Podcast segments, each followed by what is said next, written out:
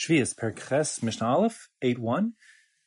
This parak will deal with the legitimate uses and restrictions on Peros Shvius, produce that grew in the seventh year. In general, the rule is that things that are des- des- designated to be food um, have to be eaten. And when the Torah says eaten, achila, so it understands that any kind of benefit that one derives, that the benefit is concurrent with the consumption of the food. Like when one eats, the food is destroyed and one derives benefit as it's being destroyed down his throat.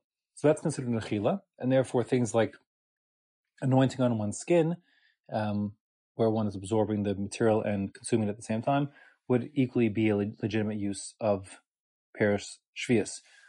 However, when there's a, let's call it a two-step process, that is to say, first the consumption happens and then after that the benefits are conferred. So for example, when you burn firewood, which is the most important example, um, the way Chazal looked at it is first the wood is burned and then after it's burned, it provides the heat which cooks or something. It's a two-step process. Um, that being the case, burning is not a legitimate use of Shemitah produce. You can't, you know, burn Shemitah stuff to cook with. On the other hand, things that are not designed to be eaten, they're not designated for consumption, you know, for eating, like for example, wood, one doesn't eat wood. So wood is exempt from the restrictions of Shemitah, so one therefore could burn Shemitah wood in the Shemitah year because that's not a problem. Okay, with that, the Mishnah now says, and we'll speak these principles out more, um, we're going to talk over here uh, regarding using human food um, for medicinal purposes. And since in the eyes of Chazal, only a minority of the population uses medicines, that's not considered to be a normal and legitimate use of Shemitah produce. So the Mishnah says inside, Klal Gadol Amru B'Shvias. there is a general principle, the big great principle that applies to Shemitah produce. Kol HaMeyuchad L'Machal Adam, any food that is specifically designated for human consumption, Meno malugma. You can't use it to create a malugma, loosely translate for a second, um, for medicinal purposes, even for a person.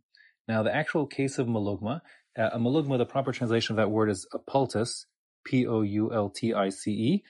Um, and what a poultice is, and malugma is, is that one would, would, let's say, take wheat, for argument's sake, chew it up, and then make like a paste, and then use that paste as like a, a like a band-aid, like a plaster, to sit on top of a wound to protect it and keep it moist, etc., to let it heal.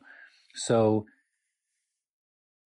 that's a malugma. The Bartanura understands this from the word like malo lugmav. Malo means a fullness. Lugmav means your cheek because it fills up your cheek as you chew it up to make it into the paste.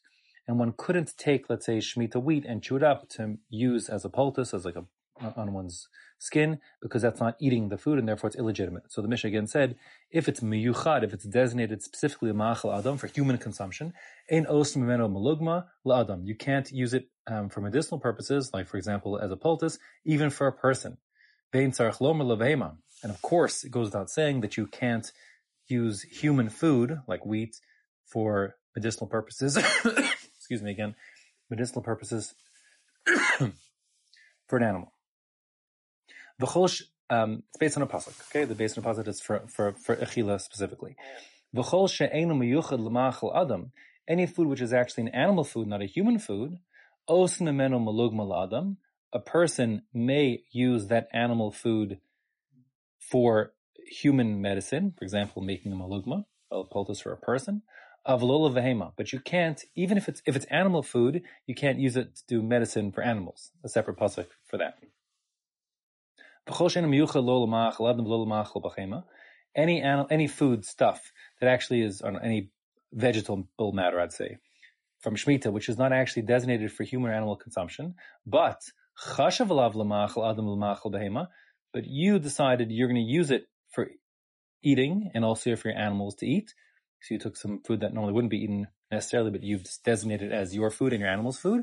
So that being the case, or, or for that matter, by the way, I should say, if it if it was for one, if it was human food, but you said your animals will eat it also, or if it was animal food and you said your human will eat it also, um, and it's within the bounds of normal usage for that type of food stuff in all those cases. So then, nos love chumre adam v'chumre behema.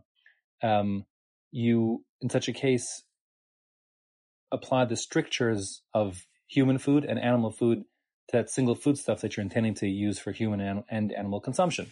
So what does that mean? We just learned that when it comes to human food, one may not use human food for medicinal purposes, like the malugma. So that means if you have some food stuff which you designated for human and animal consumption, so then you can't use it for human medicine. And also, this, gosh, apologize. And also the, there's a separate restriction when it comes to animal food. One may not cook animal food, uh, because that's not the normal way one deals with animal fodder. So since that's the case, one may not cook food that was designated also for animal consumption because that would be a, not normal usage of the veg, vegetable material from Shemitah, Perishvias. Chashav lavla eitzim. On the other hand, if you have some plant which you designated to be firewood for kindling, hare hu eitzim, so then that's fine. It has the status of eitzim. Gosh, sorry. It has the status of, of wood, and that being the case, one since one designated for kindling, one could use it as kindling. Kagon, for example, hasia, the azov, the hakornas that imply, applies to different kinds of um, plants, stalks, spices that grow. Sia, ArtScroll translated as savory. I'm not actually familiar. Azov is hyssop. It's an important word. Um, and if you're from Israel, you might recognize it as as zatar. Uh, that's the Arabic name for it, and we eat it. And Kornos says ArtScroll is oregano. So different spice like this. Um, they're not really for normally for human consumption necessarily. If one designated, gosh, please forgive me for the coughing. mm. Then, then um, if one designated it for as firewood, so then indeed one may burn it.